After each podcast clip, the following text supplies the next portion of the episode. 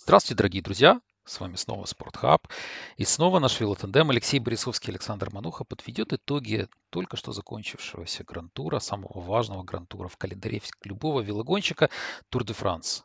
Много говорили, мы записывали несколько подкастов э, на протяжении этого э, грантура. Отдельные выпуски, спецвыпуски также были с нашей стороны записаны, дабы отметить наиболее животрепещущие темы, которые влияли на исход итоговых сражений на французской территории. Ну и вот теперь подведем мы с Алексеем вместе итоги. Леш, привет, как дела? Как тебе то, что наконец-то расправились мы с Тур де Франсом? Будет жалко, что его не хватает или уже хорошего понемножку?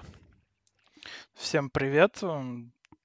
Да такой тур можно было бы смотреть и дальше, знаешь. Но я как-то не устал от э, вот конкретно этого эдишена Тур де Франс, который, на мой взгляд, получился одним из лучших э, которое я смотрел вообще, если не самым лучшим.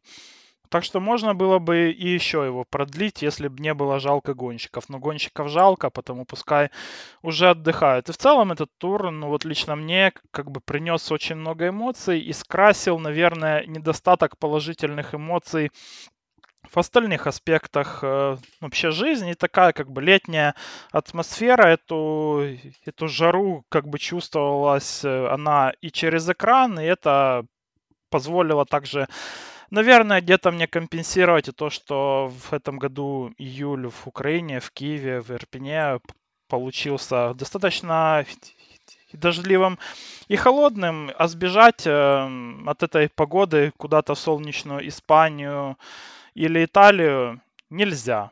Так что наслаждался как бы жарой на Тур де Франс, а не в жизни.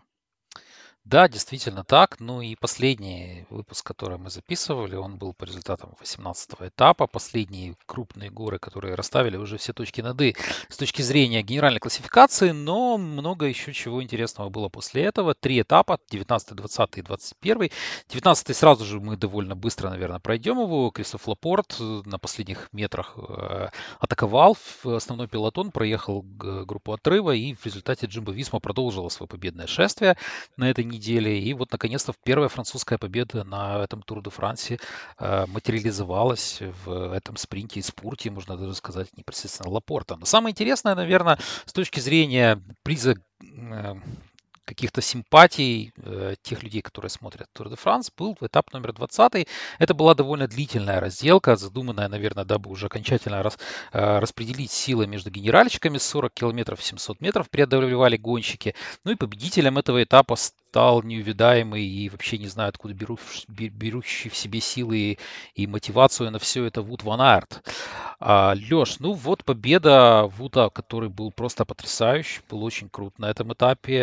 Э, и его эмоции, самое, наверное, главное после этапа. Насколько тебе это все понравилось и насколько оно было какой-то квинсистенцией всего Труд Франца, наверное, с точки зрения Джимбо Висма и их командной работы, и Вуда, который, ну, наверное, сыграл одну из ключевых ролей в этой команде. Ну, как бы сама победа от Ванарта, она, наверное, не очень удивила, потому что оно было видно уже в последних э, ну, горах вообще, и даже и на 19 этапе, что у многих вообще гонщиков, ну, просто абсолютно нет никакого запаса сил, очень были тяжелые эти горы, очень был ну, вообще быстрый тур, и потому чтобы даже вписаться в лимит приходилось вот этим грузным э, парням, вроде того же там Якобсона и Филиппа Ганны, ну, тратить реально намного больше сил. Плюс и жара, я думаю, что бьет э, по ним все-таки немного посильнее. Ну, хотя Вута Ван Арта, наверное, ну, тоже нельзя назвать каким-то хрупким мальчиком, но это не Ганна все равно.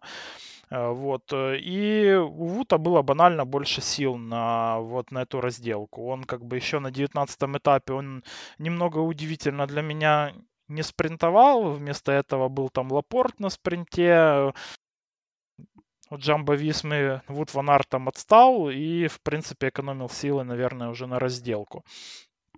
Ну, вообще, вот для меня, наверное, главным впечатлением э, это была вообще эмоция Вута Ван Арта в конце этого этапа уже, когда финишировал, э, ну, как бы Йонас Винжигор, и абсолютная радость и слезы эм, у Ван Арта, которые не останавливались даже через полчаса в интервью там Евроспорту, да, как бы обычное интервью вот ну, уже после этапа от победителя, то он и там как бы говорил таким вообще голосом, который не срывался постоянно, у него все еще катились слезы по лицу. И мое главное впечатление от всего этого, что слезы, они, они не были, это, это не были слезы радости от э, победы его личной на разделке. Ему на это было, ну, это было ему как бы приятно, но это не было как бы причиной вот этих эмоций. Его эм, эмоции, они были связаны с тем, что успеха добилась как бы вся его команда, что Джамбо Висма наконец-то впервые за эти три года, вот когда они как бы вообще всерьез, да, претендовали уже на победу в генеральной классификации, это их как бы первая победа. И для него был важен вот именно этот командный успех. Он так искренне радовался за Йонаса Винжегора и э, за команду в целом, что, ну, как бы видишь, что человек э, вот, ну, реально очень командный гонщик, что он за команду как бы самого себя положил. И по сути, если бы ему было наплевать на команду, он бы, может, взял бы и ту же Фигароховую майку и выиграл бы, может, еще один-два этапа, допустим. Но это не является каким-то приоритетом для Ванарта вообще в целом по карьере. Потому, наверное, мы и не видим от него такого количества побед, э, какой он мог бы давать, потому что по своим способностям, как бы Ван Арт это или, ну, один из лучших наногонщиков истории в принципе, если мы берем ну, именно голые как бы физические способности, его по универсальности я, ну, вот на своем веку, ну, то я не помню таких гонщиков, чтобы были прям и настолько универсальны, там даже и Филипп Жильбер допустим, до этого все-таки не дотягивает. Вот. Э, но все еще у Ванарта есть еще пробел где-то в э, Пальмарес, который ему нужно закрывать, чтобы, наверное, все-таки котироваться на уровне лучшего гонщика в истории или хотя бы топ-5. Э, но вот это его командная вообще направленность, она, скорее всего, говорит о том, что Джамбо Висма будет очень успешно на Тур де Франсе и в следующие годы. Ну, знаешь, вот интересно вообще, вот Вуд Ван Арт, мы каждый раз говорим его о, о нем как идеальном гонщике именно во время Тур де Франс. Вот так, я не знаю, как то ли так складывается действительно, то ли... Э... Ну, Тур это же гонка для универсалов, и он здесь, у него здесь намного больше именно возможностей э, показать свой универсализм в абсолютно всех э, категориях. Ну, слушай, ну вот тут интересно. Мне кажется, что вот это очень, наверное, зависит от склада характера, потому что под получает прекрасные деньги, да, то есть вопрос не стоит вовсе в контрактных каких-то обязательствах или в э, зарплате. Но вот он, мне кажется, действительно кайфует от того, что он является командным игроком больше, чем от своих собственных побед. Потому что, ну, вот тут его возраст 27 лет, и те неуспехи, которые у него есть на каких-то монументах, и отсутствие выигранных крупных гонок, ну, помимо там, естественно, Милан Санрема, когда был очень классный финиш у них с Салой Филиппом, и он тогда с первой позиции атаковал и в результате выиграл его. Вот это вот вся как-то карьера, я на самом деле буду более чем окей, если он сам с, э, чувствует себя комфортно в этом качестве, и у меня никаких вопросов по этому нет. Ну, вспомнить хотя бы тот же чемпионат мира в Бельгии, да, вот который был, который был абсолютно под него, выстраивали команду под него, и там Ремко, там как, mm-hmm. какой бы он ни был, но все равно работал, и все равно не сошлось. Вот как-то звезды не сошлись в этот момент, и вот как-то вот это вот, вот это вся, ну, тянется какой-то красной строкой через всю его карьеру, то есть немножко чего-то не хватает именно для личных успехов, при том, что как командный гонщик он, наверное, не знает себе равных в текущем пилотоне однозначно, но и в историческом масштабе этот гонщик действительно рассматривается как один из. А вот не думаешь ли ты, что есть какая-то вот такая вот червоточина здесь? И опять же, я в этом не вижу ничего плохого. Если, опять же, ему нравится, если он мотивирует себя таким образом, то почему нет? И кто мы такие, чтобы каким-то образом ему перечить в этом смысле? Ну вот не хватает чего-то, каких-то побед крупных, да, и чемпионатов мира, или раздела каких-то чемпионатов мира, и вот все-все-все вот это как-то чуть-чуть оно, чуть-чуть вот какая-то есть нехватка, которая вслед в истории, которая очень быстро забывается, все эти Тур де Франса. Ну, сейчас 90-е годы попробую кого-то России вообще, что было в 90-х годах на Тур де Франции, кто были лучшие Грегори. Очень сложно людям будет сориентироваться. Но вот этого немножко, мне кажется, не хватает. Что ты думаешь по этому поводу? Но у него все-таки есть уже один монумент хотя бы, это уже неплохо. Есть уже 9 этапов на Тур де Франс. Это уже неплохие как бы пальмарес. Есть эстрада Бьянки, которая, я думаю, что лет э, не через 10, так и через 20 станет монументом все-таки. Вот. Э, ну, как бы с тобой вообще сложно в этом плане не согласиться, что ему еще немного не хватает э, именно личных успехов. Э, ну, тут есть много обстоятельств, понимаешь, просто вот эм, в целом он э, уже пришел в шоссейный велоспорт в возрасте 24 лет. Это было, ну, по сути, это было не так давно. Он, он пришел в 2019 году, по сути, вот он начал гоняться за Джамбо. И это немного поздновато в современном велоспорте уже. И что было после этого? После этого был ковидный год, э, ну, почти два, считаешь, да, ковидных года.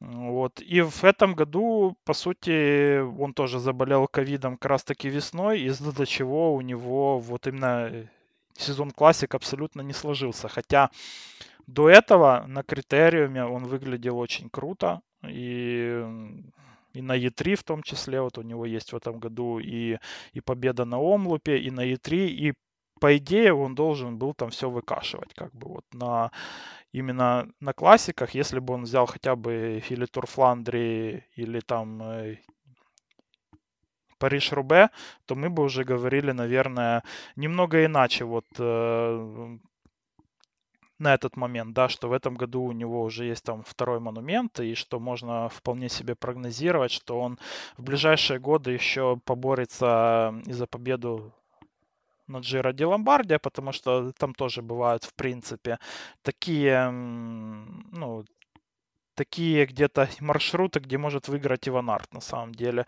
Ну и на Льеже это естественно, что он, он в принципе и так был и в этом году одним из главных вообще претендентов на победу. Я думаю, что вот э, Льеш ему тоже подходит очень вообще классно. Так что, да, нужно еще абсолютно точно, нужно, ну, хотя бы, наверное, одно-два звания чемпиона мира.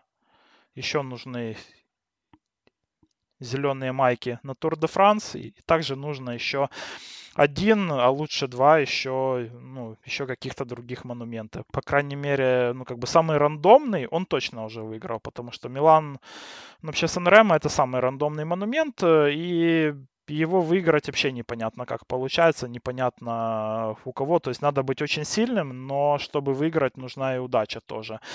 А вот все-таки, если ты приезжаешь в топовых кондициях на Париж-Рубе, то почти наверняка ты там станешь как бы чемпионом. Нужно только э, не проспать как бы правильное время для атаки. И, ну, и Тур Фландрии это где-то где-то похожая история. Но там, наверное, все-таки именно э, ну, именно тактическая именно часть она играет немного больше, чем на Париж-Рубе. Так что, ну, в целом, у Вута Ван Арта еще есть такая возможность, чтобы и, ну, не с точки зрения своих вообще качеств э, как э, именно гонщика, но и Пальмарес стать, ну, ну, даже лучшим в истории. Но для этого нужно реально стать немного больше эгоистом, ну и плюс, чтобы ему везло, потому что вот э, такие вещи, как э, пандемия ковида и, и сам по себе ковид, который он в этом году схватил, это ж, ну, как бы вне зоны его ответственности. Да, все так. Ну и к тому же всего лишь через два месяца будет ему 28. Я считаю, 28 для классика это еще не тот возраст, когда стоит уже закидывать гнилыми помидорами при отсутствии каких-то очень-очень крупных, больших грозди победы на классиках, поэтому все у него еще впереди. И посмотрим, посмотрим, как будет дальше развиваться его карьера. И самое главное, как он захочет ее построить, я надеюсь, с учетом здоровья крепкого. Вот это самое важное. Потому что если его зона комфортна, то еще раз, come on, без проблем. Мы, опять же, радуемся... Ну, мы про Сагана тоже так думали, слушай, что 27 лет, и он еще все повыигрывает, а тут уже как бы 32 или сколько ему сейчас, как бы 32-33 уже пора заканчивать. Ну да, есть такое тоже. Но опять же, он же начинал немножко раньше, как ты уже сам говорил об этом. Угу. Ну и опять же, тут у него есть рекорд уже, который будет очень сложно побить, хотя если задаться за желанием, то может и можно побить. Среди спринтерских очков набрал 480 очков. Такая цифра не достигалась никем, и очень много еще шансов было упущено Вутом, именно за счет командной работы, где он еще больше, мог больше очков набрать, поэтому это такой вот, с одной стороны, рекорд, с другой стороны, рекорд, который он мог бы сам еще и превзойти в этом году. А он, наверное, так легко. специально и сделал, Саш, чтобы еще его просто еще где-то раза два-три его еще превосходить. Это как Сергей Бубка, да? Да-да-да, потому что последний этап, 21 он там, ну он там уже банально бухал на самом деле. Вот я, ну, как-то по-другому это не могу назвать, потому что вот Ван Арт уже потом слез с велосипеда, и он тупо шатался. То есть, блин, он не стал спринтовать, хотя вот э, в таком финише, который был на 21 этапе, он был бы одним из фаворитов тоже, на мой взгляд. Но я, но я же говорю, он как бы выбрал отпраздновать эту именно командную победу вместе со всеми, сделать это красиво и не бороться уже за победу на этапе на последнем, ну, тем более, что Джамбо Висма и так целых шесть этапов уже взяла на этом туре. Да, все так. Ну и, наверное, вернемся мы немножко в разрезе, в контексте все-таки э, разделки к генеральщикам, потому что некоторые перестановки в топ-10 все-таки произошли. Говорил ты о том, что у Власова будут большие шансы на то, чтобы после разделки э, занять пятое место. Так все-таки с Александром и произошло. Бора вытаскивает второй град-тур на топ-5 первое место на Джиро и топ-5 теперь на а, Тур де Франс. Э, но для меня самым большим откровением было, наверное, падение Луиса Ментиса, падение в, непосредственно в генеральной классификации, потому что проиграл он два места, был шестым, стал восьмым. При этом он умудрился проиграть э, победителю более пяти минут, пять с половиной минут. И, конечно, и Роман Борде, и в результате Найра Кентана воспользовались подобным случаем. Найра остался в топ-6, а Борде вскочил вверх и занял седьмое место для француза. Не знаю, насколько это является посластением всего, всех тех перипетий, которые были, но, тем не менее, вот такие результаты. Леш, если что-то сказать еще дополнительно по топ-10 тебе с вот точки зрения разделки и тех людей, которые поменяли свою дислокацию буквально на последних, э, в последний, предпоследний день э, Грантура? Ну вот мне было интересно, с каким временем все-таки проедет и Барде и Году. Оба проехали вообще в идентичное время и проехали очень и очень неплохо. Это говорит о том, что как минимум как бы Ромен Барде уже подтверждает то, о чем я говорю, что в DSM его разделка стала намного лучше. В принципе, он был не так далек от результата, как и Мартинеса, так и Лекнесунда и того же Власова. То есть там на 40 километрах 25 секунд проиграть э, Александру Власову, это очень даже неплохо для Барде. Для Году году я еще пока не уверен, что это не какой-то аномальный результат для него в разделке, потому что тут очень много вообще значила свежесть. И году был один из самых свежих именно гонщиков на финише. Эта же свежесть, она позволила и Винжигору, и Погачару, и Томасу вот э, занять эти места в топ-4 и в разделке позади Ванарта. И что еще стоит добавить, наверное, это то, что что и Погачар, и Винжигор, они, во-первых, были быстрее Томаса, но и то, что Винжигор был быстрее Погачара. Вот э, это еще одно, как бы он еще раз доказал Тадею, что он, э, ну, как бы сильнее его на этом туре в абсолютно любом компоненте. Я думаю, что для Тадея это будет э, очередным напоминанием о том, что нужно работать над всем этой зимой и работать очень э, и очень как бы плодотворно. Ну, Винжигор там вообще очень сильно рисковал в один момент на спуске, он чуть не отправился там в скалу. Ну, это уже немного было непонятно, для чего он так рисковал. Да, он там шел на победу в один момент и вполне, я думаю, мог бы победить, если бы уже не снял педаль э, с газа. Ну вот, уже в самом-самом конце. Ну, такой риск, он, наверное, был не оправдан, особенно с учетом того, что твой же партнер по команде был на первом месте. В тот момент и кроме тебя уже некому было его превзойти. Ну, и, наверное, самое последнее, это вот э, вообще сравнение того, как шел Ван Арт и Ганна в последнюю гору, и там вот э, именно, наверное, Вуд Ван Арт э, очень много и выиграл у Ганны. Он выиграл много на первой части, но и в концовке на последнем подъеме, на последних паре километров километров тоже. Вот я для себя отметил, когда шел Ганна, то у Ганны была скорость 20-21 км в час.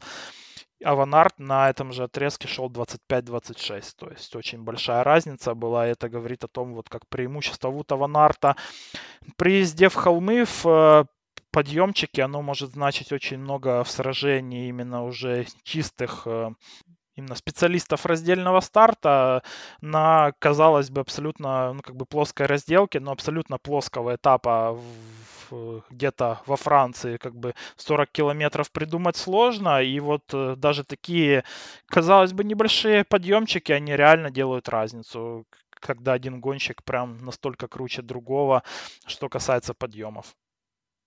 Ну, действительно, и, наверное, плавно перетекая уже к э, завершающей стадии, которую ты затронул, это этап 21 всегда этап дружбы, даже если какие-то секунды есть между гонщиками, то спринтерские номинации здесь обычно не разыгрываются, и команда-победитель обычно чествует своего чемпиона и все вместе фотографируются с алкоголем или без, в зависимости от команды и ее региона представления.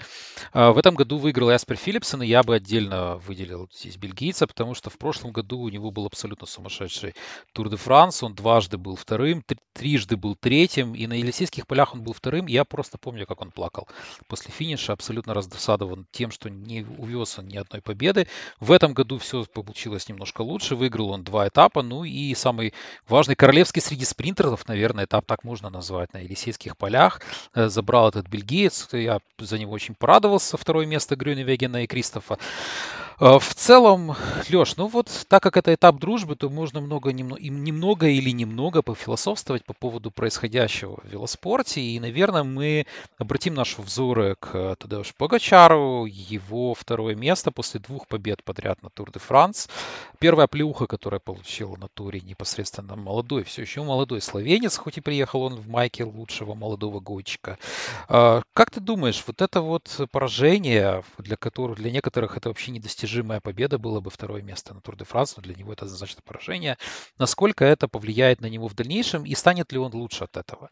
И вот учитывая вся его, всю его вот э, какую-то психологию и все его чтение тела, которое мы можем видеть э, по на протяжении всего Тур де Франс, сколько тебе кажется, ему хватит вот получать кайф от всего, что происходит с ним на велосипеде, и сколько ты долго видишь его карьеру в велосипедном спорте в целом? Ну вот его атака за пару километров до финиша, когда он атаковал ну, просто слева от пелотона, а Томас э, ну, там развозил Филиппа Ганну справа. Вот это очень круто на самом деле, вот с точки зрения привлечения новых болельщиков и фанатов, и в целом, э, ну, как бы персона, личность. Э, Таде, она вот вызывает какую-то симпатию, он такой какой-то непосредственный и позитивный человек ну, даже в поражении, потому что на самом деле я думаю, что ну, как бы для Погачара, для такого гонщика, который уже дважды ну, как бы подряд ставал чемпионом Тур де Франс, который, казалось бы, был э, у него этот тур был в абсолютно полном контроле, и у него вот уверенность в себе вот так вот зашкаливает ну, как бы то, что случилось на десятом этапе и после него, это очень сильное было вообще приземление куда-то, но тем не менее он вышел из него, ну, очень и очень вообще достойно, потому что, опять-таки, как он относился э, позитивно к Винжегору, как он про него отзывался только положительно, как у, он постоянно был с улыбкой на лице, пытался атаковать, но говорит, я сделал как бы все, что мог, но не получалось, вот, но тем не менее он как бы действительно все оставил оставил э, на асфальте. Э, вот, это все говорит о том, что у него действительно как бы характер чемпиона, и он просто-напросто кайфует от великов, потому что вот эта атака на Елисейских полях, она вот об этом, она о развлечении, о том, что это для него не только работа, это, это то, что он любит, как бы, это, ну, это та причина, по которой мы с тобой, допустим, сейчас пишем подкаст, да, а не сидим где-то с семьей, не втыкаем в какой-то сериал. Да. Э, да, потому что мы любим это дело, вот и все. И, и Погачар действительно вот как бы любит велоспорт. Да, для меня, ну, как бы действительно загадка, насколько его хватит вот э, кайфовать от каждой минуты на велосипеде, но пока что это так, и пока это будет так, он для него вот эта работа над собой, работа над ошибками, она не будет настолько а, ну, настолько тяжелой с моральной точки зрения. И э, это, наверное, будет в том числе и фактором, почему я ожидаю, что, что Погачар в следующем сезоне будет намного сильнее, чем в этом. И это на самом деле очень страшно, потому что он и в этом году, по сути, у него была, наверное, только одна, э, одна минутка слабости какой-то, и он не победил только потому, что у Винжегора такой минутки не было и вовсе. То есть, а это, это отнюдь не гарантия, что мы увидим и дальше, допустим, такого же Йонаса. Так что я думаю, что Погачар это великий чемпион на самом деле. И вот он эм, он хотя и проиграл этот тур, да, но на самом деле его также можно назвать победителем тура, потому что он как минимум э, я думаю, что привел и в э, этот вид спорта достаточно много новых поклонников. Так заработал, наверное, плюсик и в личный бренд. И плюс он наладил очень много связей на этом туре. То есть вот его отношение ко всему, его отношение и общение с другими командами, с другими гонщиками в пилотоне, я думаю, оно может сказаться для него положительно уже в следующих сезонах. То есть он, он приобрел для себя много друзей. И это большой-большой плюс. Потому я лично не считаю, по крайней мере, на этом туре Погачара как э, человека, который проиграл. Да на самом деле, ну слушай, три подряд Тур де Франса выиграть, это было бы очень-очень стильный стейтмент в таком молодом возрасте. Не говорю, что можно было бы закрывать велоспорт, но это было бы действительно как-то уже очень-очень-очень сильно и очень круто. Ну, причем он изи мог это сделать, прям изи, если просто Винжигор не был бы настолько крут. Да, и вот этот одиннадцатый этап, конечно, подвел очень многие чер- черты. Ну и слушай, я вот философски все равно с такой подкаст уже итоговый, поэтому позволю себе такой вопрос. А, команда Эмиратов, да, она является не самой бедной командой, мягко говоря, в пилотоне. И мне кажется, вот это их подход, который был, что, ну так, Тур де Франс мы и так выиграем, какие Саврабянинов. Так, ну этот язык я знаю, вот, ну там Джимапель и так далее. Вот но у, у них то же самое происходит. Они подписали Алмейду, да, чтобы он как-то попытался штурмовать Джира. То есть он, они как-то, да, они добавили Солера, да, они добавили там еще дополнительно Беннета, который не сыграл в этом году, не сыграл роль. Ну вот Погачар об этом вскользь говорил, я не думаю, что у него есть какие-то претензии пока что по горячим следам, во всяком случае, так точно. Он говорил, что нам, наверное, нужно подумать о комплектации команды более тщательно, а таковы были его слова. Насколько ты думаешь вообще вот непосредственно для э, Эмиратов или вообще для любой команды, которая хочет бросить вызов вот подобным, подобной Джимби, хотя отнюдь не факт, что Джимба будет каждый год настолько же сильна столь же всеобъемлющая вообще закрывать все, что происходит на этом Тур де Франс. Насколько тебе кажется вот командная составляющая, над которой стоит поработать Эмиратам? И если стоит, то как это стоит сделать? Потому что Вуд Ван Арт, он вообще-то один, ну а второй генеральщик э, непосредственно, может быть, его добавить в виде Алмейды, например, чтобы он тоже каким-то образом распылял внимание, а самое главное, силы противоборствующих команд. Хотя, с другой стороны, вот и Неос приехал, да, с Томасом они приехали, с Йейтсом, угу. ну а и в толк. результате абсолютно верно, ушли от обороны. То есть поэтому вопрос такой больше философский, на него, наверное, ответа такого нет, но подумать над этим и проговорить, наверное, все-таки было бы любопытно. Ну, мы уже говорили э, вообще по ходу этого тура, что у АЕ нужно усиление состава, что как бы в плане команды они смотрелись слабее Виджамба Висмы, естественно, но также и Инеоса даже, вот, а были, в принципе, грантуры, но где они были слабее и Бахрейна того же, ну что случилось на этом туре с Бахрейном, это другая история, наверное. Но вот смотря на их как бы комплектацию уже на следующий сезон, то мне бросается в глаза здесь несколько трендов, э, которые где-то ОЕ вообще цепляет, а где-то нет. Ну, то есть вот и смотря плюс еще и на Джамбо Висму, да, и кого Джамбо Висма подписывает. То есть Джамбо Висма в целом, э, они взяли ну, себе за философию построения команды, э, это бывшую Sky. Но они усовершенствовали этот подход и они в целом, они не тратят столько денег, не так переплачивают, как это делали Sky, допустим. Они усиляются очень вообще точечно из года в год. Это буквально 2-3 гонщика таких именно возрастных, да, которые в самом соку, но которые одновременно еще не пенсионеры и которые прям идеально этой команде подходят.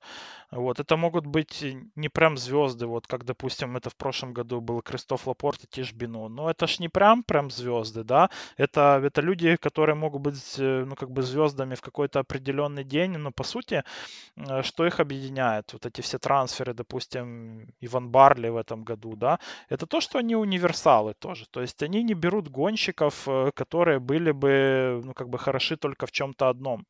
Таких гонщиков очень мало у них э, вообще в составе. Они берут, ну, как бы гонщиков, которые бы э, они были бы универсальными. Допустим, взять Лапорта, он очень классно ездит и на равнине, он, он может ездить и в холмах классно. Он, э, если надо, то подстрахует и на брусчатке, что мы видели в этом году. Он также может и сам спринтовать и развозить спринтера. То есть это вот уже большой спектр, который он закрывает. Плюс езда в отрывах, что мы тоже видели на этом туре, и сколько это приносит команде вообще ценности и пользы. То есть это очень большой спектр вообще работы, которую он закрывает. Мы смотрим на ОЕ, они подписывают, допустим, того же Марка Хирша. Что Хирши может привнести в команду? Ну, это отличный панчер.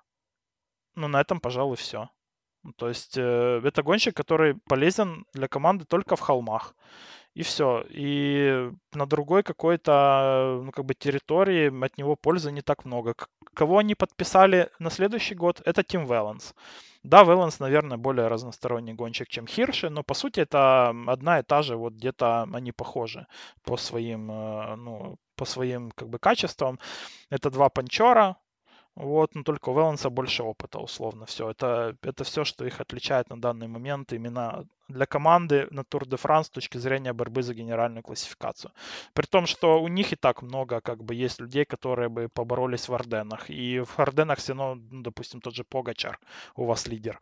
Зачем подписывать еще одного гонщика звездного на большую зарплату, который, ну, по сути, он может э, ну, какую-то пользу приносить только в одних как бы холмах. Так что здесь много вопросов. Есть как бы трансферы, которые в тему, как Марк, э, ну, допустим, Солер, как Майка. Ну вот в этом году из-за ковида не стартовал э, на Тур де Франс Матео Трентин, который вот как раз и является примером вот этого универсала, которого они подписали. Вот где-то Трентин это это Лапорт, это должен быть, ну, ну как бы был быть э, где-то как Лапорт, но только в ОАЕ. Но им тут не повезло, но и в целом как бы Тарантино это гонщик уже, ну все-таки возрастной, который уже постепенно идет к закату, хотя и очень сильный. Из тех, э, из того, что они делают как бы правильно, это, по-моему, ну, то, что они вкладываются в молодежь. Но опять-таки у них прям слишком много молодых э, вообще гонщиков в команде, как мне кажется, и работают они с ними не лучшим образом. Э, кто может из них помочь э, Тадею уже в следующем году я думаю, что это Хуана Юса.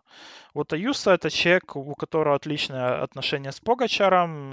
Он себя считает его, ну, как младшим братом, можно сказать. У них там в тренинг-кемпе и батлы между собой, как бы. И Аюса уже где-то и не проигрывает, то есть, по крайней мере, что касается взрывных качеств, а где-то и езды в гору. Так что вот Аюса это тот, как бы, человек, э, которого они развивают успешно и который может э, ну, реально стать вот этим номером два в будущем для Погачара. Не знаю, как насчет именно следующего сезона, но где-то года через два, я думаю, что уже сможет. А, Алмейда вряд ли. Алмейда слишком эгоистичный гонщик. Алмейда, ну, он, конечно, может работать на команду, но его уже как бы задолбалось, особенно после прошлогодней Джира.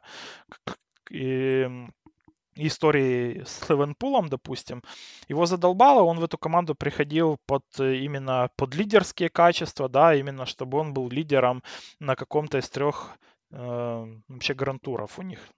Так что я не думаю, что Алмейду они будут именно ставить э, к Погачару, хотя в целом Алмейда бы помог, потому что Алмейда это еще один универсальный гонщик. То есть вот э, где-то несколько лет назад, наверное, где-то года три назад вообще произошло еще как бы сокращение Э, в именно в составах команд, да, как на гонки и недельные гонки, и однодневки, так и на грантуры. То есть убрали одного гонщика, и универсализм уже стал, это уже как бы наверное, обязательной частью для комплектования любой из команд. И вот УАЕ в, в этом где-то отстают, потому что они подписывают Велансов, они подписывают, э, ну, допустим, Хирши, они подписывают того же Формала, и это одновременно не те люди, которые готовы тянуть команду именно как звезды, вот э, как именно гонщики звездного амплуа в гарантуре, как это делает, ну, допустим, Рафал Майка, которого тоже можно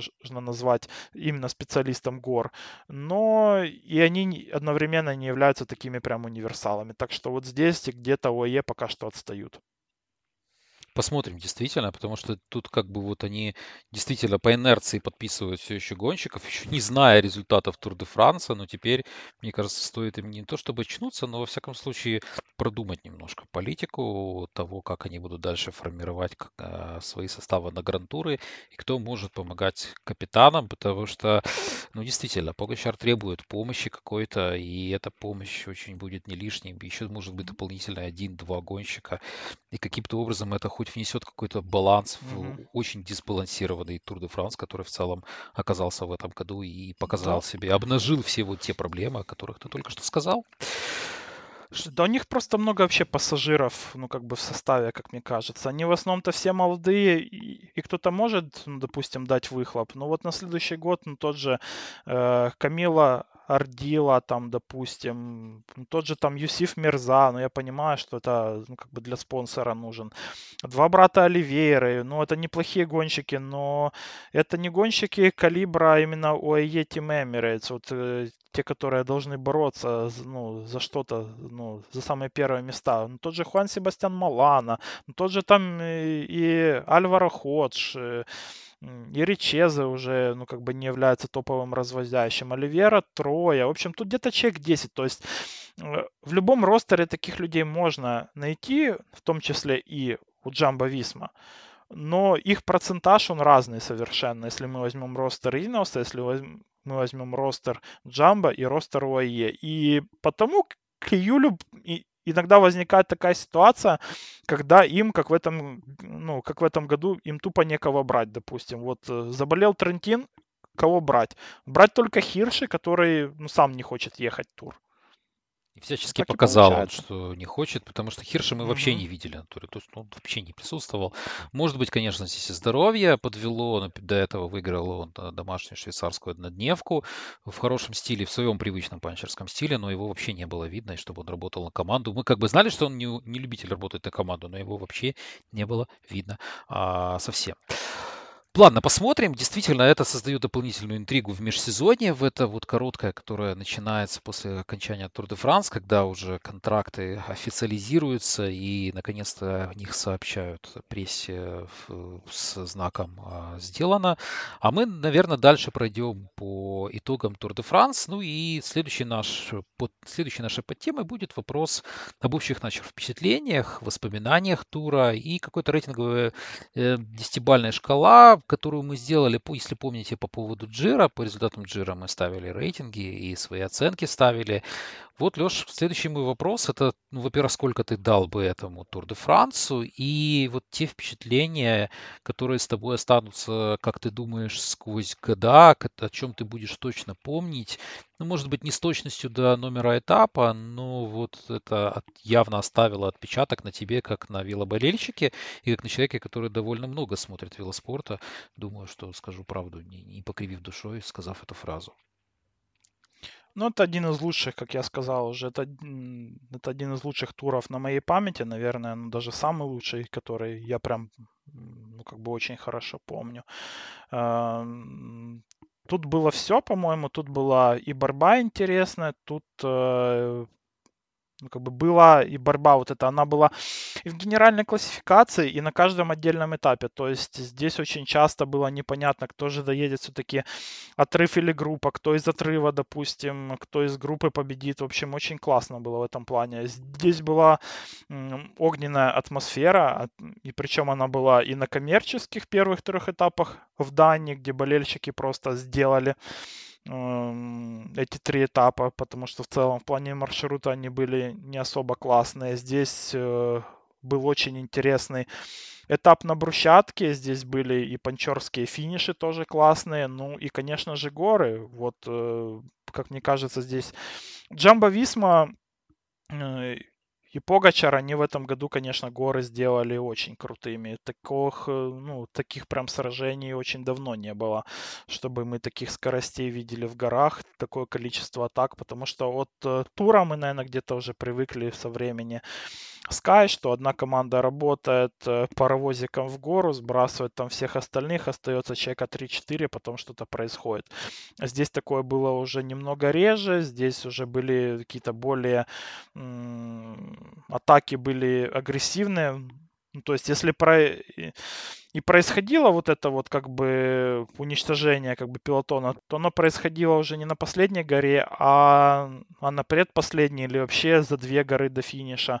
И это, конечно, привносило в эту гонку очень много новых красок и впечатлений. Но также джентльменская борьба была, то есть мы это тоже видели, тоже освещали. Наверное, мне немного не хватило того, чтобы отрывы были меньше.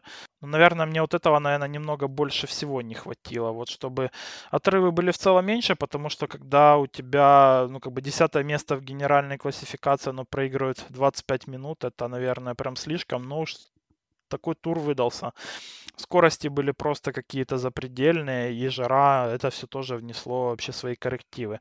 Так что не без минусов, э, ну, как бы в целом был тур, но я поставлю, на мой взгляд, прям очень вообще высокую оценку 8,5. Она была бы выше, если бы э, ну, допустим, последняя разделка что-то реально решала, вот э, этого тоже не хватило. Вот этот ну, тоже вписывается в то, что я сказал по поводу разрывов в генеральной классификации. И, наверное, если было бы больше борьбы за майку очковой номинации. То есть вот э, за зеленую майку мне тоже немного борьбы не хватило. Конечно, Вуд Ван Арт, я преклоняюсь перед ним. Мы тут тоже видели исторический перформанс. Э, но как болельщиков, наверное, волнует прежде всего интрига. У тебя какие, Саш, впечатления? Ну, ты знаешь, я, по-моему, Джира ставил 7 или 8, поэтому мне как-то мне ну, приходится да. ставить 10. У меня просто я сам себя загнал в этот глухой угол, и из него выпетлить я никак не могу. А, потрясающий тур, потрясающие этапы, потрясающая борьба. Я с тобой полностью согласен. И вообще тут, ну, мне кажется, вообще нету аргументов у противников этого тура что-то, какой-то камень в огород бросить генеральной классификации. По поводу этапов 11 э, естественно, когда Йонас перехватил майку, где был кризис у Погачара, и 17-18, вот они как-то такой, их можно склеить, как два фильма, склеить и вместе показывать, потому что вот вроде как 17-й там Погачар атакует, и на 18-м он опять атакует. Я вообще не видел, наверное, такого от генеральщиков, такой частоты, такой рьяности атак, на которую столь же круто отвечают их оппоненты, и потом еще добирает этот э, вездесущий, э, вездесущий Неос. Ну, просто это очень-очень-очень здорово. И отдельно я выделю 14 этап. Майкл Мэтьюс, его победа над Битиолем. Это вся вообще вот все, весь велоспорт, как мы его любим. Мы уже говорили об этом этапе, поэтому я, наверное, много говорить не буду, но для меня это была самая, наверное, яркая победа на этом Тур де Франсе, при том, что, ох, побед там было ярких более чем. Но Майкл а Мэтьюс... А четвертый этап? И... Как вот Ван Арт от всех уехал И просто. четвертый тоже, да, но вот как-то вот 14 мне запомнился, потому что там вот ты уже проиграл, и тем не менее ты находишь себе какие-то внутренние резервы. Я вот этот вот камбэк, ну, знаешь, это как, наверное, возвращенный на вот этих всех американских фильмах с хэппи-эндами. Хотя я не скажу, что я болею за Мэтьюса, Бьюль мне тоже очень симпатичен, но как-то вот болеешь за более слабого, и тут Мэтьюс выдал то, чего всегда ждут, но никогда не происходит. И поэтому десятка здесь явно действительно не хватало панчеров, об этом мы тоже говорили в наших подкастах, не хватало панчерских финишев, вместо этого почему-то выигрывали все равно генеральщики в лицах того же самого Погачара, поэтому здесь они немножко дали слабину. И со спринтерами я полностью согласен, потому что для меня увидеть Кристофа Лапорта при всем уважении на четвертом месте э, с, в генеральной классификации спринтеров, при том, что там есть и Якобсен, и Петерсен, и Саган, и Мэтьюс, и Грёневеген, и тот же самый забытый уже всеми Калиб да, но вот как-то вот мне это немножко режет глаз, ну и Погачар на третьем месте на спринтерском а, Тур де Франс. Ну, странновато это все немножко выглядит, поэтому все-таки 10, но, как всегда, есть у меня небольшие камешки, которые я сыплю из кармана в огород. Хотел, всегда хочется лучше, но на то и наши ожидания, может быть, будущего каким-то образом смогут реализовываться в новых грантурах, которые мы увидим. Переходя больше к номинациям а, о лучших и худших гонщиков, в целом дали мы оценку а, грантуру. Кто для тебя является лучшими и худшими гонщиков, гонщиков тура. Ну, давай сделаем какую-то такую тройку, да, чтобы сильно не уходить в дебри, но при этом зацепить основных победителей и проигравших с твоей точки зрения.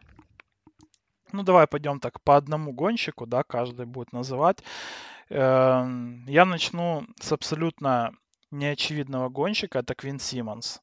Вот он, он ничего не выиграл на этом туре. Он абсолютно, наверное, не запомнился именно какими-то успехами итоговыми, но гонщик э, молодой, мы о нем говорили как об одних, как об одном из самых интересных молодых на этом туре, и он этот статус, по-моему, оправдал. Он много работал на команду, он, он мало работал именно на самого себя, но показал как бы то, что он является вот тем самым универсалом, которого, я думаю, что будут очень сильно как бы таргетить э, другие команды следующего сезона. Не удивлюсь, если э, в итоге он окажется где-то через э, пару лет в Джамбо Висме на какую-то приличную зарплату. Но это если, конечно же, он уйдет из трека, потому что из треков уходят очень редко в целом. Ну, такая команда какая-то как бы трек в целом как семья и душевная очень. Ну, а сам Симмонс, он показал, что он может приносить вообще пользу и быть э, крутым гонщиком на практически, ну, любой территории, и у него очень прям очень и очень большое будущее. То есть и при этом он э, достаточно э, ну, такой командный гонщик, да, что его можно использовать и как э, командного игрока, так и, и я думаю, что у него и личная свобода уже появится немного больше. Потому как бы Квин Симмонс э, для меня это вот один из победителей, ну, тоже этого тура, как минимум э, с точки зрения именно, ну что ли, демонстрации силы. Ну, я пойду по банальным личностям. А, Винегор для меня, конечно, является первым.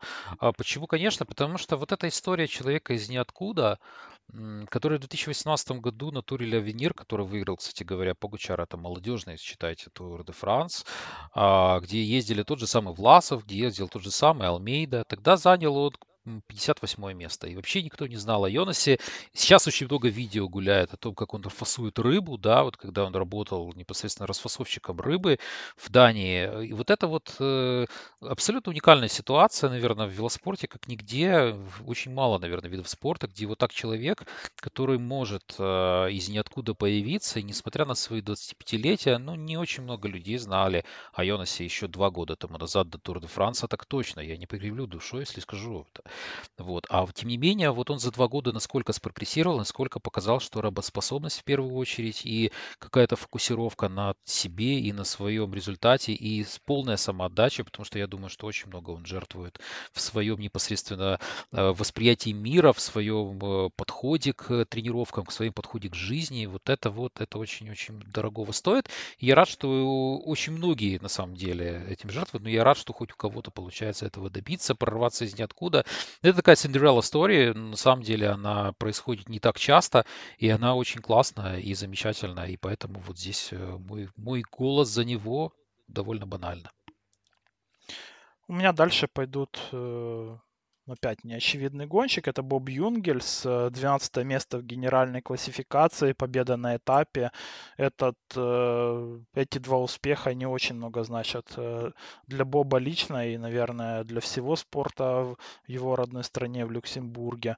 Вот, опять-таки, Боб, наверное, уже можно сказать, что вернулся, потому что 12 место на таком тяжелом туре это очень классный результат для него. И он вот еще один пример того самого универсала, который может быть ну, крайне вообще полезен для команды. И плюс он, он сам себе, наверное, и карьеру, можно сказать, что воскресил и продлил, потому что у него в этот год вообще по контракту последний. И ну, такое выступление на Тур де Франс, наверное, но все-таки он, он себе заработает э, очень выгодный контракт, э, это будет в Ажедузар, либо в другой команде, но я думаю, что акции Боба на рынке свободных агентов, они очень сильно выросли, ну, а мы получаем гонщика интересного, э, универсального, который, я думаю, нас будет радовать еще не один год. Я дальше продолжу свои банальности. Я не могу не отметить Вута Ван Арта. Ну, слушай, ну, во все, даже в номинации самого активного гонщика победил Вуд. В конце, в конечном итоге Гешки был на втором месте, а Вуд заработал абсолютно, по-моему, очевидно. И вообще там вопросов не должно было быть, кто будет победителем в этой номинации. Мы уже столько сказали о нем, что только остается пожелать ему удачи в самореализации. Это самое главное. Ну, а с этим всем остальным, надеюсь, и придет результаты, которых очень многие ждут, в том числе бельгийские болельщики еще раз та плюха на чемпионате мира в Бельгии, она дол- долго еще будет звенеть у них в ушах, и поэтому я надеюсь, что Вуд к своему чемпионству рано или поздно это дойдет, э, именно не в разделках, а в э, групповом старте. Вот чего я хотелось бы, хотелось бы от, от него, ну а пока что это просто блестящий. Это, это действительно, это, наверное, вот такой хрестоматийный случай, когда вообще ничего нельзя сказать в его не пользу, а только говорим дифирамбы, поем дифирамбы, и, наверное, на этом остановимся пока что, переходим к твоему третьему человеку. Это будет у меня Яспер Филлипсон. Это гонщик, у которого было две победы сразу на этом туре. И отнюдь было не очевидно еще, наверное, этой весной, кто же будет именно спринтером у Альписин Дикёника на Тур де Франс, потому что в команде есть и Тим э, Мерлер, который номинально, наверное, по скорости все же побыстрее, как бы Яспера Филлипсона. И одновременно у них была борьба в команде не только за позицию именно первого спринтера, но, наверное, и за то, кто же останется в этой команде в таком, э, в таком качестве и на следующие как бы сезоны, и кто в целом останется в этом коллективе. Эту победу добыл все-таки Филлипсон, но он ее и подтвердил на этом Тур де Франс. Так что я думаю, что Альписин Дикёник э, теперь будут, э, ну, как бы делать на него ставку со спокойной душой. Он себе, я думаю, что гарантировал, опять-таки, путевку и на Тур де Франс, если ничего там не случится с формой или еще с чем-то. Но, по крайней мере, на него будут рассчитывать, как на главного спринтера команды на туре. И в следующем году, и плюс у него уже есть контракт с Альписином на три года, в которой она будет командой мирового тура. Так что для Филлипсона это очень большой тур был, плюс победа на Елисейских полях. Это всегда очень-очень престижно. Это та победа для спринтера, которая любой э, вообще быстрый гонщик, он мечтает, наверное, всю свою карьеру. И теперь у него уже есть э, Две победы на туре, которые он дополняет э, и добавляет к трем победам на Вуэльте. Осталось только Джира, но опять-таки я не думаю, что победы на Джира случатся еще в следующих сезонах, потому что он явно должен быть спринтером команды на туре. У меня был тоже Филлипсон, как это не смешно, потому что я пытался как-то так генеральщиков и спринтеров тоже захватить, но я тогда поменяю свою точку зрения, я поставлю на Геранта Томаса и скажу, что он абсолютно заслуживает того, чтобы быть в этом списке наряду со всеми остальными, потому что в 36-летнем возрасте добраться до топ-3 генеральной классификации, имея такой состав, это очень дорого стоит. Я вообще считаю, что вот, ну, Герант Томас, он же победил Тур де Франсе в 2018 году, в 2019 году был вторым за Берналем. Мне кажется, что это вообще самый сильный гран-тур э, из Тур де Франса, который провел Британия британец. И вот честно, у меня такое есть впечатление, мне очень сложно в этом переубедить. Он был фантастически готов, и, наверное, он сильнее этим третьим местом, он мне лично доказал больше, наверное, чем своим первым местом когда-то на Артур де Франс, выиграв в 2018 году. Абсолютно потрясающее выступление британца. Он все время единственный, кто был близок или находился на колесе у двух абсолютно запредельных и заоблачных э, велогонщиков на этом гран-туре. Он единственный, кто мог каким-то образом своим опытом, знаниями, силами распределить себя по горам таким образом, чтобы выпадать последним или терять минимум. На всех горах, на когда от него уезжали на тех же самых 17-18 этапе за полторы горы до финиша, он все равно приезжал в пристойных минутах. И это очень потрясающий результат. Я понимаю, что сильная команда, э, но эта команда, она то влезла по дрова, то отдельные этапы брала, то не могла просто физически за ним сидеть, и ему не было оказано так много поддержки, как это обычно бывает в Энеосе, и тем не менее он показал очень-очень, э, знаешь, такой вдумчивый велоспорт. Вот этот вот какой-то IQ, высокий IQ велоспорт, и это заслуживает большого уважения.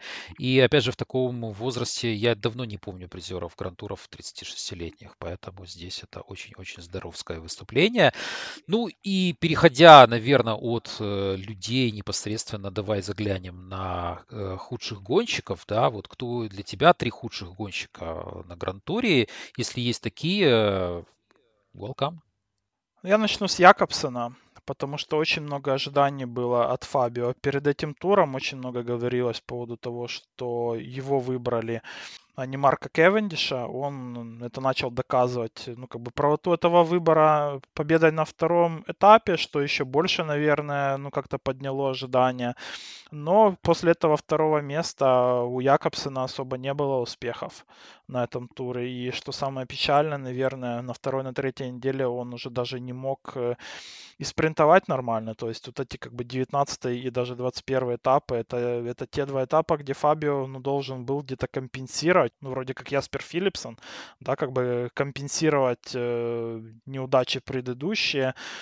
Тут, конечно, есть и какие-то Объективная причина это то, что он все-таки очень грузный гонщик, для него такой высокий темп в горах и, и такая жара это было прям слишком. Я не уверен, что у Кевиндиша было бы все лучше, потому что Марк в этом сезоне в плане скорости не показывал такого уровня, как у Фабио. И плюс к тому далеко не факт, э, что Кевиндиш вообще бы эти горы преодолел. Вот э, там, где Фабио доехал все-таки, это, это у нас какой этап был? Э, это 17 этап был. На, да, на Пейрагю.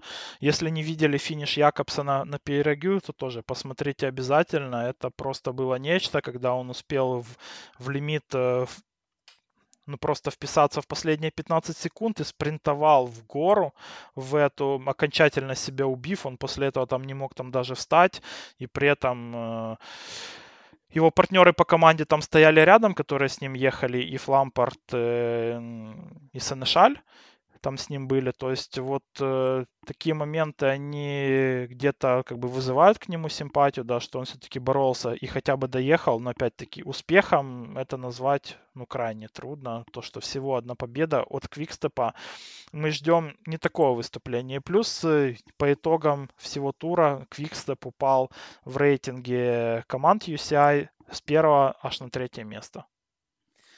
Да, но видишь, как получается, действительно очень много ожиданий было, и вся вот эта вот история непосредственно с Кевиндишем, но в конечном итоге второй этап, первые два этапа победы, и казалось бы, все круто, а в результате все закончилось немножко хуже. С своей стороны тоже назову спринтера, Калиб Ювен, естественно, потому что Лотос Удаль — это команда, которая барахтается на самом дне очкового пилотона, которая борется за то, чтобы получить лицензию на следующие три года для мирового тура, и Калиб является как бы острием всего вот этого этого коллектива. Можно много что говорить о Лото, но он является одним из сильнейших гонщиков в Лото. Но, во всяком случае, являлся до сегодняшнего Тур де Франса. У него была очень непростая Джира, с которой он сошел, хотя был очень хорошо готов, и казалось, что где-то он может зацепить победу. Было в лучшем случае второе место у него там. И готовился вроде как он к туру, но это просто ужасное выступление. Лучший результат был в, в Париже непосредственно восьмое место.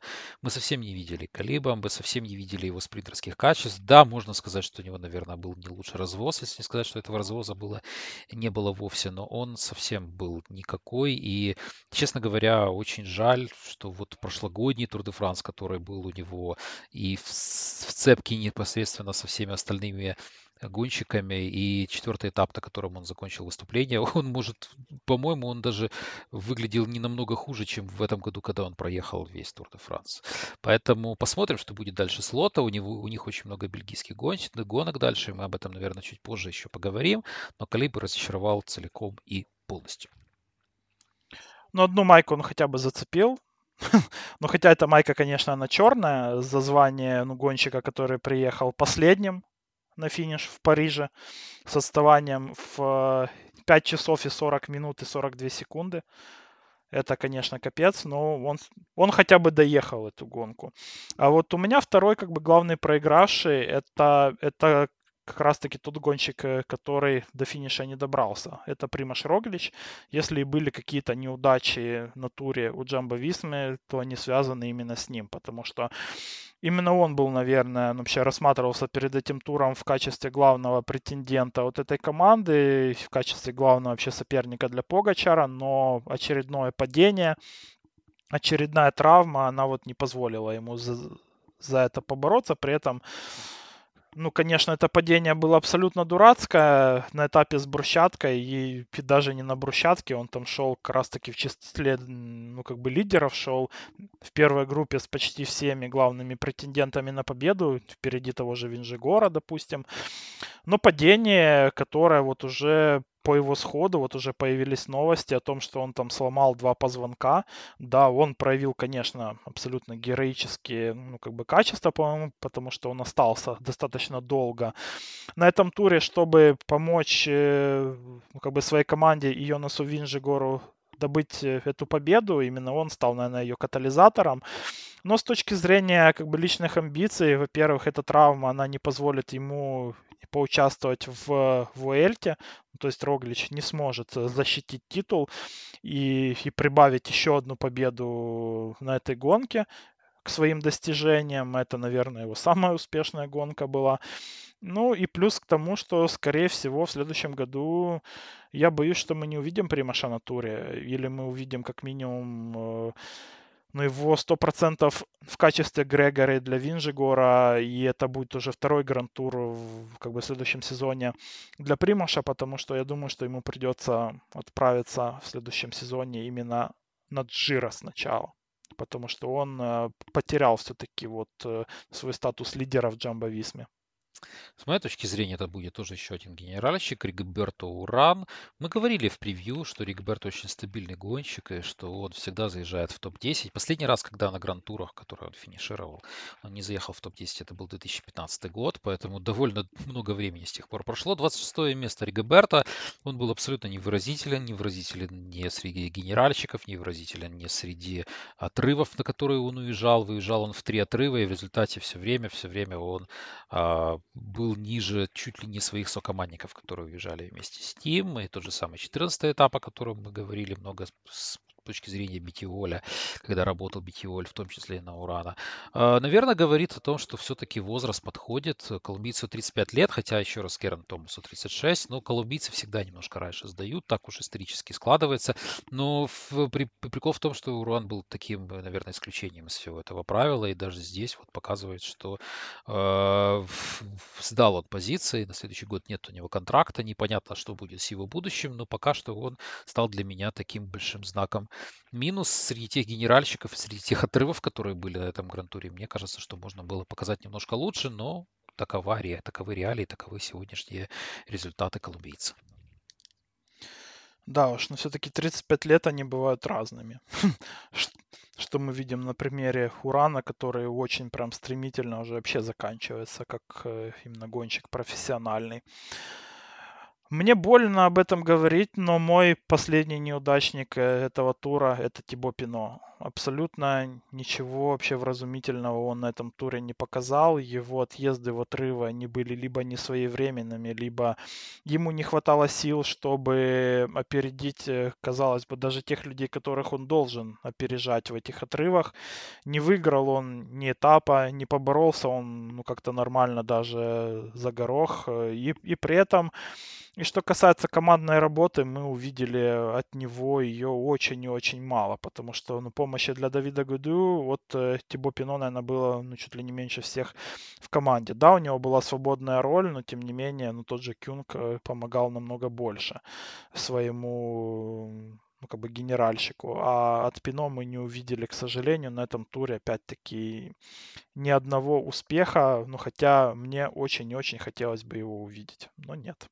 Последний для меня это тоже личное такое, э, личный минус, это Эндрик Масс, при том, что не доехал испанец до финиша, ковид его срубил, но все закончилось гораздо раньше для него в генеральной классификации, он с трудом боролся за топ-10, все началось с проблемами у него на 11 этапе, вот тот этап, который стал проблемой для Погачара, э, Энрик проиграл там 8 минут и откатился совсем далеко в генеральной классификации, потом немножко выровнялся, ну вот на этом 10 месте он в результате завис, команда, которая очень требует очков, э, команда, которая находится тоже в шаге буквально от провала того, чтобы лишиться мировой лицензии. Но здесь, конечно, Movistar вот весь сезон, наверное, является вот общая картина Энрика Масса и его Тур де Франция. Это, наверное, весь, весь сезон а Movistar в этом году. Много ездил он, а, пытался он уехать в отрыв, но в этот же день у него оказался ковид. Поэтому, может быть, это является слегка компенсацией. Второй компенсацией является то, что он очень много травмировался в этом году, очень много падал, и при этом проявлял бойцовские качества на более мелких гонках, когда доезжал до финиша, понимая, что команде нужны очки, которые сейчас им как воздух необходимы. Но, тем не менее, я вот лично разочарован, я ждал от него больше, и когда в наше превью было, мне казалось, что Энрик способен на какие-то места чуть ли не в топ-5, а может быть даже и в топ-3. В результате получилось очень невзрачный топ-10, даже еще до того, как вот э, появились ковидные явные физические проблемы с формой, и когда он просто сошел, понимая, что дальше он не может тянуть на себе и себя в горы. Что ж, перейдем мы тогда, наверное, к лучшим и худшим командам тура. Здесь не знаю, сколько у нас будет команд. Я на всякий случай выписал три, но, наверное, сконцентрируемся на двух двух, ну, может быть, трех. Посмотрим, как, как пойдет э, у нас это развитие. Лучшие и худшие команды тура, Леш, с твоей точки зрения, кто, кто был круче всех? Ну, лучшая команда тура это, очевидно, это Джамбо Висма, потому что есть и 6 побед на этапах, есть э, три майки и абсолютная как бы доминация в каждом аспекте гонок, и этих побед могло бы быть и больше, но, но пацанам уже тупо стало впадлу, и, наверное, это было бы уже немного неэтично настолько насиловать как бы пилотон на третьей неделе, абсолютно уставший пилотон именно усилиями Джамбо Висмы во многом, так что они прибавляют вот э, такой очень и очень крутой улов э, к тому, что они взяли еще две победы над Джира. Ну и плюс они наконец-то все-таки выиграли желтую майку. Для Джамбо Висмы это очень-очень большой успех. Я с тобой согласен. Единственное, что здесь добавлю, когда думал я о подкасте и готовился к нему, то смотрел на историческую справку. Подобное же количество маек было только у Team Telecom в 97 году, когда Рик Забель, Эрик Забель тогда выиграл э, лучшую майку спринтера, а Ульрих выиграл э, генеральную классификацию и вместе с ней белую майку. Поэтому, ну тогда еще, кстати говоря, Телеком выиграл номинацию лучшей команды, что не досталось э, Джимбо Висме, потому что она лучшей командой по итогам итогам Тур де Франс не стало непосредственно в, стар... в финишных протоколах. А, второе, вторая команда есть у тебя, Леш?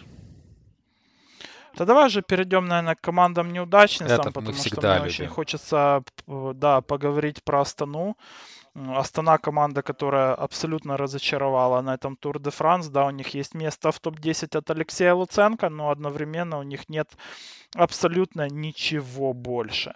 И вот э, как минимум после второй недели меня очень сильно поразила статистика вообще призовых денег э, этой команды, потому что на тот момент у Джамбо Висмы, допустим, было там 118 тысяч евро призовых, у всех других команд там было где-то от 20 и до 50 тысяч, у самых там неудачных, ну вроде там B&B Hotels, было где-то 7-8 тысяч, что в целом, наверное, ожидаемо для, ну, это все-таки команда про континентального тура и не самая сильная. Но на тот момент у Астаны было 40 евро заработанных денег на Тур де Франс. 40 евро за две недели. Я думаю, что любой, кто слушает этот подкаст, заработал за это, за это время больше.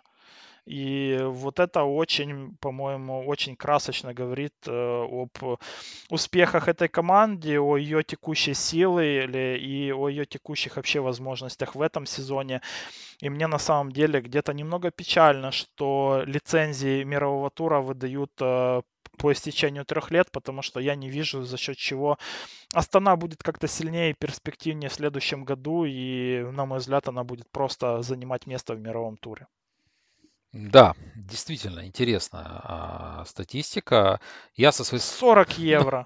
Капец. Ну, ну да, ну меньше надо э, штрафов ловить, потому что я так понимаю... Да Спортхаб больше заработал за это время. Ну, ну блин, о чем говорить? Да, слушай, с моей точки зрения команды, ну, Movistar и Lotus Utal, я разрывался между ними. У каждого есть свои минусы, не скажу, что есть свои плюсы. Для Movistar абсолютно провально, потому что, ладно бы там Эрик Масс, о котором я говорил, но ни одной победе на этапах, хотя здесь есть определенные как бы э, они очень старались, и Йоргенсен большой молодец, мне он очень понравился. Я не выделил его среди тех гонщиков, которые были топами, но он был очень, очень хороший, очень перспективный, мне кажется. Останется ли он в команде или нет, посмотрим, пока у него контракт есть, и он будет на нем работать. Лотос Удаль, как всегда, у нас, ну, всегда, когда мы записываем Тур де Франс, они всегда заканчивали на последнем месте. Здесь они закончили на предпоследнем месте. Квикстеп все-таки оказался ниже их, 6 часов 26 минут проиграли они всем остальным. Ну, в целом, конечно, очень невзрачное выступление, и неудивительно, что эти обе команды находятся сейчас внизу и являются прямыми конкурентами за то, чтобы остаться непосредственно в э, Гранд-туре, э, непосредственно в World туре. Ну вот я об этом хотел еще сказать, кстати, потому что Movistar, у него провал на этом Тур де Франс, он может оказаться очень и очень вообще весомым для них, потому что вот эта борьба э, ну, за повышение, за понижение, наверное, мы тут и перейдем, наверное, к этой теме, вот, которая у нас тоже запланирована, э, и как раз-таки она была запланирована из-за Movistar, потому что они опустились на 17 место в данный момент в рейтинге команд мирового тура пропустили вперед EF Education и Z-Post, и у них осталось всего 700 очков запаса перед Lotus Удаль. И с тем, что мы видим, э, ну, в целом, календарь на последние месяцы, и там будет очень много однодневок, будет много классик. Мы опять, э, ну так очень тихо подходим к незаметной череде бельгийских классик, э, где Лото Судаль, э, благодаря Арно Дельи, очень мощно выглядит, очень классно набирает очки. При этом Израиль Премьер Тек, он также накатывает, у них отставание от Лота Судаль в данный момент там всего 100 очков, то есть э, до Мувистара всего 800. И в целом это то расстояние, которое они могут выбрать. Между ними находится только Bike Exchange Джейка, то есть там э, они отстают на 300 очков от Movistar, находятся э, в отрыв у них э, от зоны вылета 450 очков, но у Bike Exchange есть козырь в виде Саймона Йейтса, который уже находится в классной форме, и сегодня он выиграл однодневку в Испании. И, по сути, единственная надежда Мувистара на то, чтобы не получить неожиданное очень для меня понижение в классе, это выступление Алехандро Вальверде. А Вальверде, опять-таки, он поедет в Вуэльту. И это не лучшее, ну, как бы, на мой взгляд, в такой ситуации это не лучший расход его ресурсов э, с точки зрения именно борьбы за повышение, понижение, потому что в однодневках испанских и итальянских э, то Вальверде это гонщик, э, который может набирать очень много очков. А вот на Вуэльте ему очки набирать для команды будет намного сложнее. И в такой ситуации, по сути, у Мувистара остается ну, крайне мало людей, которые бы набирали очки в концовке этого сезона. Им очень нужна ну, какая-то высокая э, ну, вообще позиция итоговая в генерале на Вуэльте, чтобы побороться с Лотос Удали, Израилем за борьбу за выживание. И на самом деле все выглядит э, на данный момент так, что именно Movistar может э, неожиданно оказаться в зоне вылета. Ну, по поводу Movistar я приведу просто одну такую а, интересную историю, которая произошла непосредственно на Тур де Франсе. Это горка из Гира и его сход на 21 этапе. Он не стартовал на этом этапе, потому что на следующий день он ехал классику непосредственно в, в, в Басконии. То есть его сняли с Тур де Франса с последнего этапа здорового гонщика, который стартовал на следующий день в Испании. То есть вообще, что творит команда, что происходит с Унсуя, уже там его э, сын и он сам, и у себя Унсуя очень уважаемый человек, который выигрывал много грантуров будучи генеральным менеджером. И вся вот эта вот какая-то э, непонятная похлебка, которую они заварили, я не понимаю, куда это все ведет. И это вообще является вот очень большим показателем того, что мы еще видим на поверхности, из чего мы делаем виды, э, из чего мы делаем выводы, что в команде не все в порядке. Вот. Да, действительно, у Масса был очень сложный сезон с точки зрения травмы. Но опять же, Вальверде, ну хорошо, но в этом году, конечно, он наверняка хлопнет дверью на Уэльте, плюс у него там еще будет Сан-Себастьянская классика, да, Кастилия Леон, Бургас, но по сравнению с бельгийскими классиками, где есть Дели у Лотоса Дали и всеми остальными командами, которые выигрывают сейчас гонки, какие-то мелкие набирают, набирают потихонечку очки, вот как эти, не знаю, как э, запасливые какие-то животные, которые на зиму вот, хранят ресурсы. У Movistar все как-то очень какая-то такая вот э, ситуация грустная, и я пока не знаю, как они из нее будут выбираться. Ну, Вуэльта это единственное, что может им помочь. А что, если там не пойдет вдруг, и если кто-то сойдет с ковидом, что, кстати говоря, происходило на Тур де Франсе довольно часто, то здесь вот большой вопрос. Ну вот смотри, они сняли горку из Агира, как ты правильно сказал, и он э, в этой однодневке занял 38 место. Это 0 очков для команды в UCI. Да, я знаю. При этом, э, при этом как бы Bike Exchange, они взяли два первых места в этой гонке, заработали скопом сходу 210 очков при том, что у Movistar в этой гонке всего 40 очков. То есть э, это сходу минус 100, ну, еще 170 очков только от Bike Exchange. И сегодня же выиграл Арно Дели этап тура Волонии. То есть, э, ну, все очень плохо выглядит для Movistar. Ну да, добро пожаловать в мир Movistar. Именно так все и происходит. И при этом Педрера был э, лучшим гонщиком в Movistar, а отнюдь не из Агира, который уже намучился в тех горах. Ну, не знаю, решение очень-очень-очень-очень странное. Но еще раз это показывает в общую, общую ситуацию, общую, общую температуру по палате, которая есть сейчас у испанцев. Не хочется терять такой коллектив э, с большой историей в э, мировом туре, но если на то не будет оснований в виде очков, то к чему, к чему, о чем мы еще можем говорить на самом деле? Интересная будет развязка сезона и интересные будут гонки. В целом, Леш, на какие гонки стоит обратить внимание нам после Тур де Франса? Потому что я, например, очень готовлюсь к туру Польши. Я даже попробую попасть на один из этапов там. Это тоже мировой тур, гонка, которая будет проходить в холмах и в городах Польши. Попробую вот попасть на один этап. Но что помимо этого можно посмотреть и к чему обязательно стоит обратить свои взоры, дабы не выпадать из этого замечательного мира велоспорта, в котором мы все понемножку варимся? Ну, в эту субботу будет классика Сан-Себастьян, одна из самых, на мой взгляд, вообще красочных и, и недооцененных. Вообще гонок э, в календаре, там будет много звезд, э, ну, как бы в том числе и тех, что вы видели и на Тур де Франс, то есть неделя отдыха поможет восстановить силы, но а форма у гонщиков тура обычно очень хороша, именно на вот этих гонках, которые идут уже после тура, вроде этой классики Сан-Себастьян и тура Польши, и обе они стартуют как раз-таки в эту субботу. И обе нужно смотреть, и тем более, что я думаю, что многие из наших слушателей в данный момент находятся в Польше, вот вам как раз-таки отличная возможность и приехать посмотреть на этап, там будут, э, как обычно, очень классные составы тоже. Ну и уже 19 августа стартует Вуэльта. У нас перед ней, я надеюсь, как обычно, будет превью. И будем освещать Вуэльту в привычном масштабе. Так что вот, вот на этих гонках, я думаю, что стоит сконцентрировать свое внимание. Но в целом я там не буду говорить про какие-то более мелкие гонки однодневные. Но я думаю, что в этом году вот это как бы концовка э, этого сезона с борьбой за выживание и лицензией мирового тура, она сделает ну, буквально каждую гонку и первой категории очень и очень смотрибельной. Действительно, все к тому идет, тем более, что такое событие происходит раз в три года. Теперь будет происходить раз в три года, во всяком случае, UCI так заявляет. Посмотрим, не откажутся ли они от своих слов чуть позже. Ну а пока вот такой у нас календарь, вот такое у нас подведение итогов Тур де Франс.